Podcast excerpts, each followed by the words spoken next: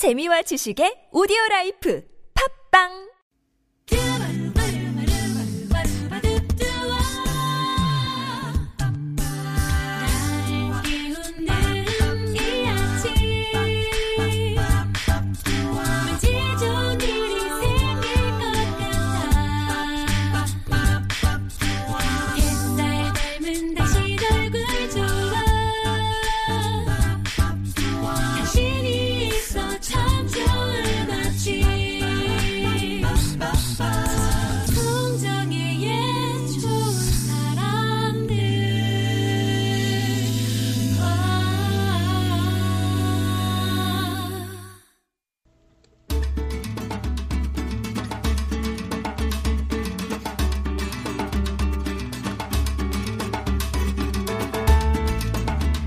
감동하고 사랑하고 희구하고 전율하며 사는 것이다. 조각가 오기스트 로댕의 말인데요. 마치 조각을 하듯 책 한 권에 감동과 사랑을 담아 여러분께 전달하는 시간이죠. 한창원의 책가방. 오늘도 세종대학교 만화 애니메이션학과 한창원 교수 모셨습니다. 안녕하세요. 안녕하세요. 예, 추석 때문에 한한주 쉬고 뵈니까 되게 오랜만에 뵙는 것 같네요. 그렇죠. 네. 예. 저는 푹 쉬었습니다. 네. 아, 좋으셨습니까? 아, 우리 밖에는 지금 중앙대학교 사범대학 부속중학교 1학년 6반에서 왔군요. 우리 학생들 왔는데 반갑습니다. 네. 선생님만은 들으시고요. 우리 1학년 남학생들이에요. 중학교 가만히, 1학년, 가만히. 중학교 1학년 아주 무서운 학년입니다. 아, 예, 네. 네. 그렇습니다. 자, 오늘은 어떤 네. 책 만나볼까요? 자, 오늘은 수학 얘기를 해볼까 합니다. 저도 정말 정말 싫어했던 학문이고요. 네. 어, 대학교 공부할 때 제일 힘들었던 과목이 바로 수학이었습니다. 그래서 우리 모두는 수학에 대해서 그 이공계나 음. 수학과나 통계학과 아이들이 하는 거지 뭐 평생 할 것도 아니고 네. 우리야 뭐 시장 가서 동계산 하면 되는 거 아니냐라고 생각하시는 분이 많고 특히나 저희가 만화 애니메이션과 같은 이런 예, 예능계를 준비하는 학생들은 고등학교 1학년부터 수학을 하지 않습니다. 대부분 수학 점수가 포함되지 않기도 하고 네. 그게 뭐가 필요하다고 이런 생각 때문에 수학 공부를 전혀 안 하시는데 저희 과가 3년 전에 공대로 편입되면서 네. 더 학부모님들이 많이 물어보세요. 어. 그럼 수학을 해야 되느냐? 공대인데? 네, 공대니까 수학을 해야 되느냐라고 네. 묻는데 저는 그렇습니다. 아, 입시를 할 때 저희가 아, 여러 가지 그 학생부 종합으로 평가를 하는데 과목별로 이 순위를 줍니다. 아. 수학을 별로 반영을 하지 않으려고 노력은 하지만 네. 일단 비율이 기본 비율이 들어갔기 때문에 수학 점수를 보긴 보는데요. 제가 부모님한테 꼭 말씀드립니다. 그림을 그린다고 해서 반드시 수학이 필요 없다는 건 아니다. 그래요. 가장 중요한 건 우리가 수학에 대한 오해를 많이 하고 있다. 음. 수학이 복잡하고 어렵고 수식을 푸는 게 수학이 아니라 수학은 논리를 공부하는 학문이다. 네. 앞에 본인이 한 이야기가 그 뒤에 이야기에 꼬리를 물고 그 이야기가 이야기에 또 꼬리를 물어서 결론으로 가는 길을 사람들이 설득력 있게 다가올 수 있게 도와주는 것. 음. 그게 사실은 수학이다. 어, 그렇게 치면은 매우 필요한 학문이네요. 그렇습니다. 그래서 네. 저 우리 이제 우리 아들도 그 재수까지 했으니까 아드님이 또, 또 이렇게 소환되셨어요? 네. 수학할 때 보면 그 어떤 문제 같은 경우 A4 한 장 가득히 문제를 제가 푼 적도 있다고 아. 말씀드린 적이 있는데 이 그림이 주관식 문제를 풀 때 그 공식의 전형을 어떻게 하고 있는가를 논리적으로 본인이 이해하고 있는가를 설명하기 위해서 쫙 풀어 쓰는데 공식을 아. 엄청 길게 쓰더라고. 저도 옛날에 그랬었나 싶게. 그때 볼 때, 아, 저 문장과 다음 문장의 순서를 저렇게 이해하고 쓸 수 있다는 것 자체가 이미 논리에 대한 길을 알고 있다라는 거거든요. 네. 근데 그걸 공부하지 않고 creative한 생각을 한다는 건 좀 어렵다라는 얘기를 얘기 많이 드립니다. 그래서 열심히 할 필요도 없고 잘할 필요는 없겠지만 수학을 포기할 이유는 전혀 없다. 음. 수학은 반드시 공부한 노력이 해야 된다라고 네. 말씀드렸는데 저희 과에 있는 그 공포여행문화 이현재 선생님께서도 그 말씀하십니다. 그림을 가르치는 아이들한테 왜 초등학교 막 들어가자마자 수채화부터 가르치는지 모르겠다. 음. 수채화나 유화는 정말 제일 마지막에 보여야 될 음. 가장 어려운 그림이래요. 근데 우리는 초등학교 1학년한테 수채화를 가르칩니다. 네. 그러니까 그림을 빨리 배우고 싶어서 그런 거죠. 아, 근데 원래 이 선생님 말로는 초등학교 때는 대생만 해도 된다. 연필 가지고. 예. 수학도 그렇습니다. 우리가 수학에 대해서 초등학교 들어가기 전부터 먼저 공부한다고 엄마들이 초등학교 1, 2, 3학년 공부를 막 유치원 애들 시킵니다. 그럼 아이들 수학에 대해서 공포를 갖게 된다는 거예요. 진리죠. 예, 이게 진리. 뭐지? 너무 어렵다는 거죠. 근데 수학이 사실 그렇게 어렵지 않은 학문이다. 음. 우리가 살고 있는 사- 삶과 거의 인접했기 때문에 수학을 어떻게 이해할 것인가. 이렇게 아주 편하게 풀어 쓴 책이 나왔습니다. 아, 수학을 인문학으로 이해하는 책. 박병화 선생님 쓰신 수학의 감각을 오늘 소개해드리겠습니다. 네. 그러면 수학에 대해서 마음이 열리는 그런 책인가요? 뭐 그렇게 열리진 않습니다만은 아, 수학을 좀 더 쉽게 이해하고 네. 전혀 다른 측면에서 보게 되는 것 같습니다. 우리가 어떤 상자를 앞에서 보면 어, 네모나다고 볼 수 있지만 네. 그 상자 뒷면이 어떤지는 돌려봐야 알잖아요. 그렇죠? 근데 우리가 수학을 한 번 돌려보지 않았던 사람들에게 네. 오 돌려보니까 수학이 이야기네. 음. 그리고 우리가 살아왔던 삶의 역사네. 그렇게 이해하게끔 해준 책이 바로 수학의 감각이다라고 볼 수가 있는데요. 네. 이 박병화 선생님은 독특한 이력을 가지고 있습니다. 경영학과를 원래 졸업했습니다. 음. 대학원 다니다가 아, 수학의 힘에 이끌려서 러시아로 수학 공부하러 떠납니다. 아. 모스크바 국립대학에서 수학 박사학위를 받습니다. 전공은 음. 수리 논리학이고요. 귀국 후에 부산교육청이 설립한 재단에서 러시아와 부산의 영재 교육을 잇는 일을 하다가 우연히 이 우리의 한국 우리 한국이 아닙니다. 인류사에 있는 유명한 수학자들의 저작들을 읽기 시작합니다. 음. 아르키메데스, 데카르트, 오일러 이들이 남긴 고전을 번역하면서 그 고전 속에 숨어 있는 수학의 역사를 알게 된다는 것이죠. 아. 거의 2000년이 넘는 세월 동안 우리가 살고 있는 세월보다 훨씬 더 오랜 세월 전부터 있었던 수학이라는 학문의 역사와 그 역사가 우리의 삶에 어떻게 묻어 있는지를 음. 풀어 쓴 책인데요. 아, 저는 이 책 보면서 그 총 13장의 그 부분으로 이루어져 있는데 아, 내가 그렇게 어렵게 생각했던 내용의 공식이 사실은 이러이러한 고민으로부터 시작된 거로구나. 그랬더니 훨씬 더 수학을 가깝게 예. 두려워지 않게 생각하게 되지 않을까 싶어서 오늘 소개를 해드릴 거고요. 저는 늘 그럽니다. 인문학 공부를 하는 이유는 내가 세상에 대한 아, 지식을 알 수 있는 그릇을 키우는 일이다.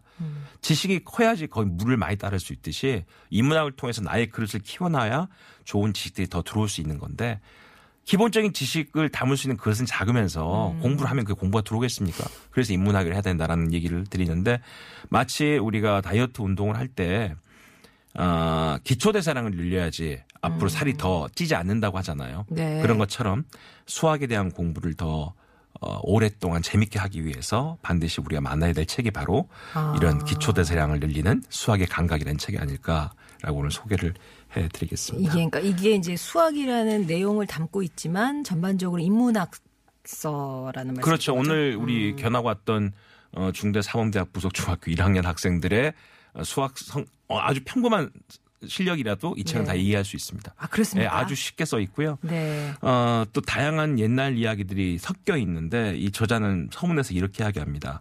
수학은 연역적 사유 방식의 결정체다. 그 사유 방식과 문제를 던지고 해결해가는 힘이 과학을 떠받들어 주었을 것이다. 4차 산업혁명이라는 유령이 떠돌고 있는 지금이야말로 수학이 제 빛을 내리라고 나는 믿는다. 그래서 이렇게 말하고 싶다. 수학은 오래된 미래다.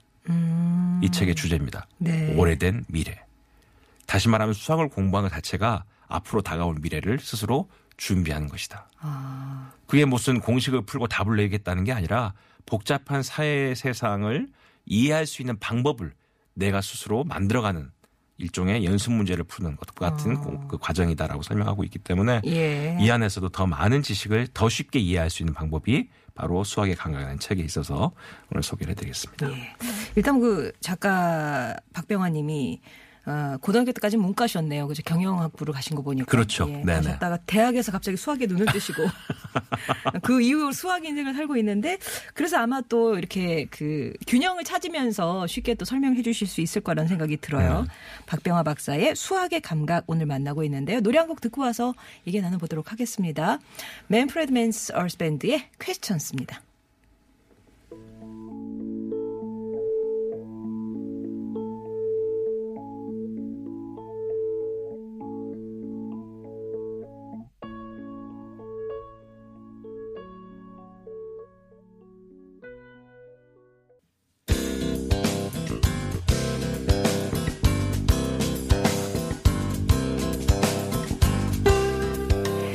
월요일에 만나는 좋은 사람들 한창원의 책가방으로 함께하고 있습니다. 오늘 만나는 책은 수학에서 인문학적인 메시지를 끌어내- 끌어낸 교양서입니다. 박병화 박사의 수학의 감각인데요. 이 책에서 수학에 대해서 다시 보게 된 뭐 이런 점이 있다. 뭐 그러니까 수학이라고 하면은 그 공식이 나온 동기와 과정과 또 사례 연구, 케이스 스터디 뭐 이런 게 나와야 되는데 일장의 첫 주제가 이겁니다. 안 된다는 생각이 가능성을 밀쳐낸다. 이렇게 생각하고 있어요. 안 된다는 생각이 가능성을 밀쳐낸다. 이게 똑같죠. 수학 문제 보면 일단 아우 이거 아니다. 나랑은 참 맞지 않은 과목이다. 그러고 일단 잠 잠부터 자는 아이들 예. 이게 똑같은 얘기인데 바로 여기서도 얘기합니다. 무한한 수를 만난 우리의 조상들은 수를 세 개를 포기했대요. 아. 이거 한 개, 이거 두 개, 아이고 이제 많네. 뭐 이랬다는 거죠 옛날부터 우리, 우리 사- 인류가 그랬답니다. 예. 몇년 전에 영국의 한 대학에서 엉뚱한 실험을 했는데 실험 주인공은 온숭이 여섯 마리였고요. 실험의 목적은 온숭이들이 거의 무작위로 쳐대는 글자에서 의미 있는 문장이 얼마나 나오는지 보는, 보는 거였답니다. 이 황당한 실험은 현대 문학의 대가 보르헤스가 20세기 초반에 쓴 수필 전체 도서관에서 비롯됐습니다. 그 글에서 보르헤스는 원자들이 우연히 결합돼서 세상 만물이 탄생했다는 관점에 착안해서 무한한 시공간에서 원숭이 여섯 마리가 타자기를 무지하게 많이 쳐대면 그 중에서 의미 있는 단어가 나와서 결국은 대형 도서관을 가득 채우는 책 내용이 다 그 안에 있지 않겠느냐라는 상상 속에서 이야기가 시작된다는 것이죠. 그래서 예전부터 어, 인류의 선조들은 아주 큰 수를 이해하는 사람들을 거인이나 자이언트나 천재로 이해를 했답니다. 젊은 시절 이 붓다 부처인 붓다는 어, 수영 씨름 같이 힘쓰는 경기와 글쓰기 같이 지식을 견주는 경기를 두루 치르고 나서 최종적으로 가장 큰 수를 말하는 게임에 임했답니다. 아, 그게 게임이었어요? 어, 그래서요 그 자리에서 1 다음에 0이 53개나 나오는 수를 세고서 그 수의 이름을 탈락차나 그러니까 10에 53승이죠. 예. 이렇게 명명함으로써 다른 사람들이 아 대단하십니다. 고개를 숙이게 했다는 것이죠. 1 다음에 0이 400개가 넘는 수를 말하자 시험 감독관들까지 그 앞에 무릎을 꿇었다고 합니다. 아. 대단하십니다. 천상천하 유아독존이다 이랬다는 것이죠. 서양에도 이런 거인이 있었답니다. 인류 역사상 최고 천재 반열에 오른 아르키메데스인데 그는 지구를 채울 엄청난 모래 아래 수를 말하고서 한 단계 한 단계 더 높여가다가 마침내 우주를 가득 채울 만큼의 모래알 수를 말해서 왕을 포함한 주위 사람들을 놀라게 했다고 합니다. 십진법을 쓰는 지금 숫자 체계로 하면 그 수는 1 다음에 0이 63개쯤 오는 숫자였다고 합니다. 당시 그리스의 숫자로는 표현이 불가능했다고 하고요. 이렇게 큰 수를 상상하고 분별하고 말로 나타낼 수 있었다라는 그의 능력이 사람들한테는 거인이다 이렇게 생각했다는 것입니다. 네. 이렇게 수가 커지면 사람들은 그냥 감탄을 합니다. 와 어마어마하다. 어떻게 그 수를 다 알지? 그 수를 어떻게 잴 수 있지? 라고 생각하는데 수학자 푸엔카렌 이렇게 얘기했답니다. 모든 것을 의심하거나 믿어버리는 것은 편리한 방법이다. 둘 다 다시 생각해 볼 필요가 없기 때문이다. 무한이 된다면 사람들은 그 공간 내에서 아무것도 없다고 생각한다는 거예요. 네. 예전에 저도 애니메이션 개념을 설명할 때 제노의 역설의 얘기를 자주 하는데요. 제노라는 아주 옛날에 아, 그리스의 철학자가 그런 고민을 했답니다. 화살을 저기 멀리 있는 나무를 향해 쐈는데 화살이 날아가는 궤적이 보이잖아요. 쭉 날아서 탁 꽂힙니다. 그때 저 화살은 내가 알고 있는 시간을 계속 작게 나누면 가장 작은 시간 속에서 화살은 얼마나 날아갔을까라고 고민을 하기 시작했대요. 네. 그래서 시간의 공간이죠. 시간에 날아가는 공간을 계속 반으로 반으로 반으로 잘랐답니다. 사실 그게 미분이거든요. 어. 시간을 자른다는 게. 어. 시간을 막 잘라봤더니 정말 최고의 작은 시간의 공간 속에서 화살은 정지돼 있더라. 그렇겠죠. 어, 그렇죠. 어. 근데 왜 화살이 내가 쏜 곳에서 나무까지 날아갔을까? 그건 내가 만든 시간의 공간이 겹쳐지면서 화살의 공간을 옮겨줬을 뿐이다. 어. 결국 화살은 이동하지 않았다. 예. 우리가 만든 시간이 이동했을 뿐이다. 라고 제노가 수업 시간에 얘기를 하자마자 학생들이 말도 안 된다고 다 나가버렸다고 합니다. 그렇게 제노의 패러독스거든요. 아. 예. 바로 그런 얘기입니다. 사람들은 자기가 생각하는 속에서 뭐가 발견되지 않으면 말도 안 된다고 다 나가버린다는 거죠. 어. 근데 바로 이 제노의 역설이 애니메이션에 참 재밌는 게 뭐냐면 애니메이션을 만드는 모든 그림 한 장 한 장은 다 정지돼 있는 그림입니다. 그, 네. 근데 우리 눈앞에는 겨울 왕국이 움직이죠. 음. 그건 뭐냐면 우리가 시간 속에서 그 수많은 그림들을 시간에 맞춰서 계속 배열해 놨기 때문에 그게 빠르게 우리 망막이 인식하는 장수보다 많이 지나가다 보니까 움직이는 그림으로 인식하게 된다는 것이죠. 음. 제노의 패러독스는 정확한 이야기입니다. 사실 그게 역설이 아니라 정말 정지돼 있는 시간의 공간을 사람의 인력으로 계속 부- 이걸 겹치니까 결론적으로 움직임이 나타났다는 건 똑같다는 것이죠.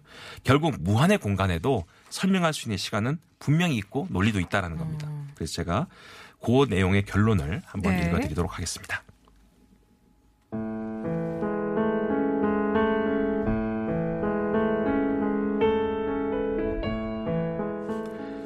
보르헤스가 무한을 과감하게 도입했을 때 문학적 상상력이 핵 융합을 일으켰고 원숭이는 세상의 모든 도서관에 있는 책을 다 쳐낼 수 있게 되었다.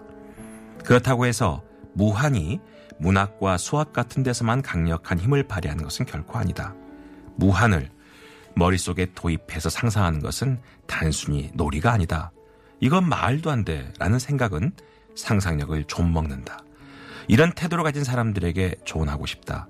머릿속에 무한을 데려와 가정해 보아야 한다고. 이건 말도 안 돼. 라고 말하는 순간 자기 스스로 상황을 말도 안 되게 만들고 있는 거니까. 어려움을 먼저 생각하면 해결할 수 있는 것까지 못하게 된다. 문제가 닥치면 제약 조건이나 유한한 자원을 먼저 보려 하지 말고 모든 것을 다 가진 왕 크로이소스가 되어보라는 뜻이다. 이제 우리가 가진 자원은 구현된 무한이며 그래서 무엇이든 다 할 수 있게 되었다.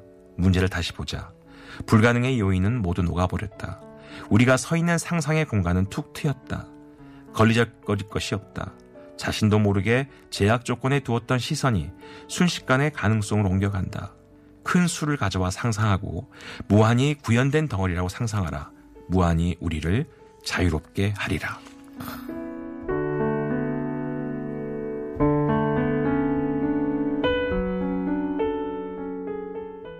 진리가 너희를 자유롭게 하리라. 무한히 너희를 자유롭게 하리라. 예전에 아마 수학 공식 네. 보면은 어 뭐부터 무한대까지 기억나시죠? 어, 어. 이렇게 생각됩니다. 사람들이 그렇게 얘기를 하죠.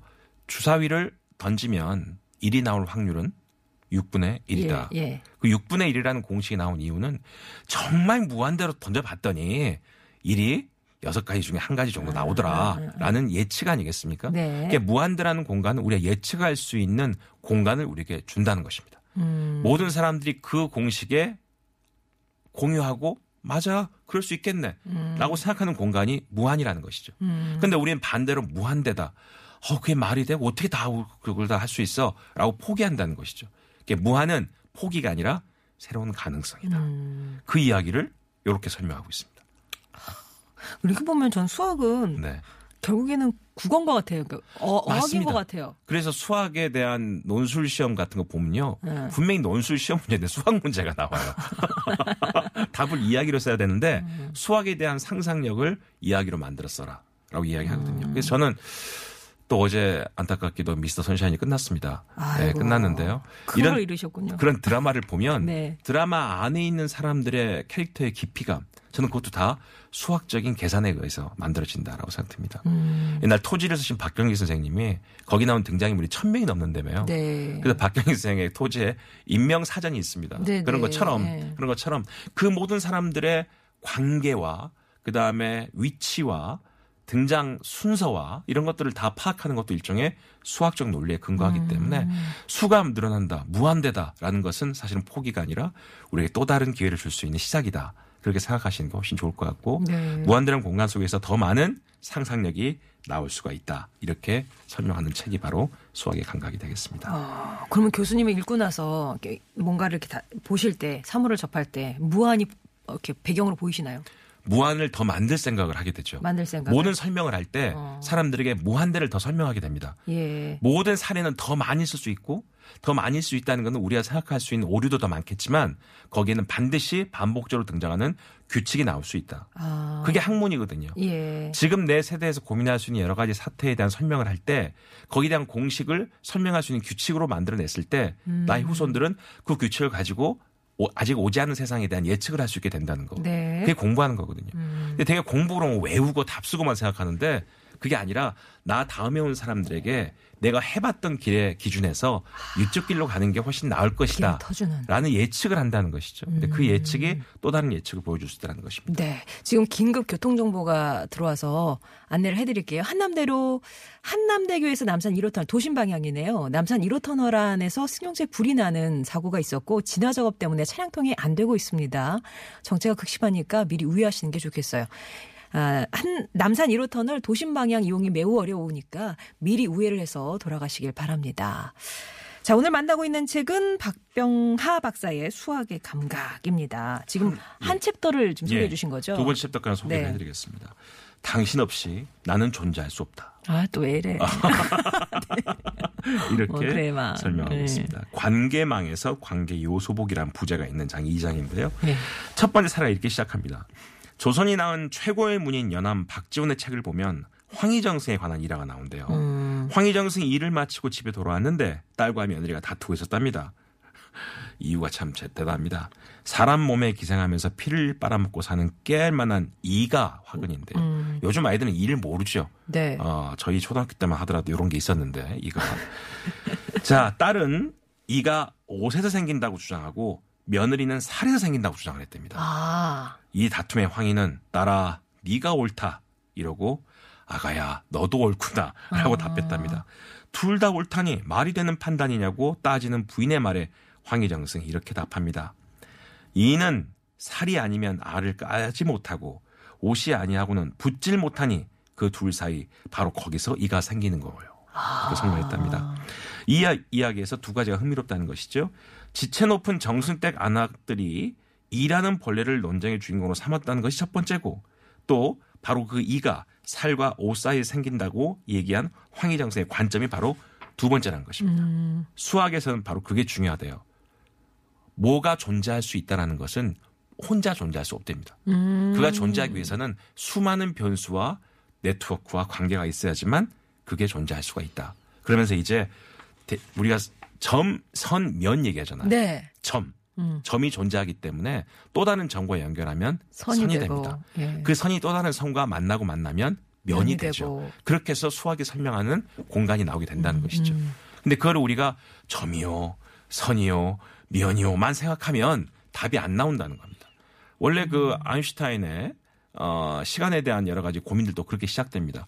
세상에 우리가 어, 살 수 있는 단면 일종의 시간의 공간이 한 면만 있을 것이냐 그게 아니라는 거죠.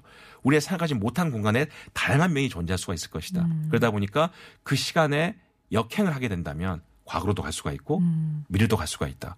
그게 새로운 4차원이다. 뭐 이렇게 얘기할 수 있는 게 바로 이, 이 이야기에서부터 시작됩니다. 그래서 수학자들이 지금까지 얘기했던 곡선, 아, 점과 직선과 면에 대한 이야기를 통해서 점은 혼자 존재하지 않는다. 점은 또 다른 점이 있기 때문에 존재하는 것이고 그 점의 존재의 가장 중요한 가치는 선이 있기 때문에 가능한 것이다. 이렇게 설명을 하고 있습니다. 어, 책을 더 쉽게 설명했는데 더 어려워졌나요? 0323번님이 지난주에 그 죽고 싶지만 떡볶이는 먹고 싶어 책을 네. 소개를 듣고 구매하셨대요. 그래서 네. 수학을 좋아하는 초등학생들 아들을 위해서 오늘 이 책도 좀 사봐야 되겠네요 하시면서 초등 고학년인 남자인데 좀 읽지는 않는데요 잘. 네네. 그런 권할 만한 책이 있을까요? 라고 우선 첫 물어보셨어요. 번째 제가 네. 말씀드리고 싶은 거는 초등 고학년생 남자아이들이 책을 다 안 읽습니다. 네. 그러니까 너무 놀라지는 마시고요. 그 아이들이 책 속에 어떤 이야기가 있다는 거를 알려줄 필요는 있을 것 같아요. 근데 음. 부모님들이 책을 권할 때요. 애들한테 1페이지부터 끝까지 다 읽어라는 얘기를 하지 마시기 바랍니다. 음. 재밌는 부분만 골라서 읽어라. 그리고 그 책 속에 어떤 이야기가 제일 재밌었는지 나에게 얘기해달라. 아. 라고 아이들한테 얘기를, 책을 접근하는 게 좋을 것 같고요. 특히 이 수학에 관련한 책은 부모님들이 먼저 읽으시고 네. 그 중에 재밌는 이야기를 애들한테 드문드문 마치 책 이야기 안 하는 것처럼 아. 이야기해서 아까 황희정 승의 이 이야기 같이 네네네. 이 책에 그런 것도 있더라고. 아. 이 책에 이렇게 하면 아이는요 읽으라고 안 해도 어디 책이 있는지 찾아서 읽게 된다는 거죠. 아. 그래? 그런 내용이 있었나? 이렇게 예. 된다는 것인데 그 책을 집을 수 있는 호기심을 만들어줘야 되는데 진입 장벽을 확 낮춰줘야 우린 거기다가 되는데. 그냥 호기심이 아니라 음. 공포를 준다는 거지. 이 책 꼭 읽어야 된다. 아, 예. 네. 그것만 좀 주의하시면 될 것 같습니다. 또 딱히 이런 책을 읽으십시오라기보다는 어떤 책이든 먼저 읽으시고 재미있는 부분을 소개해 주시면 아이가 이렇게 어, 호기심을 가지고 읽어보지 않을까. 그렇죠. 그리고 엄마는 애 눈에 보일 수 있는 공간에만 책을 두시면 아. 애가 왔다 갔다 하다가 엄마 얘기한 게 어디 있었지? 라고 얘기할 수 있는 겁니다. 엄마 저 책이 나 따라다녀 뭐 이렇게 보이는 곳에 놓는다고. 예, 예. 알겠습니다. 오늘 수학의 감각 수학을 내용으로 한 인문학 교양서가 되겠습니다. 쉽게 아, 이렇게 좀 문학으로 풀어내는 길이 될 것 같은데요. 박병하 박사의 수학의 감각 만나봤습니다. 한정환 교수님이었습니다. 고맙습니다. 네, 감사합니다. 네.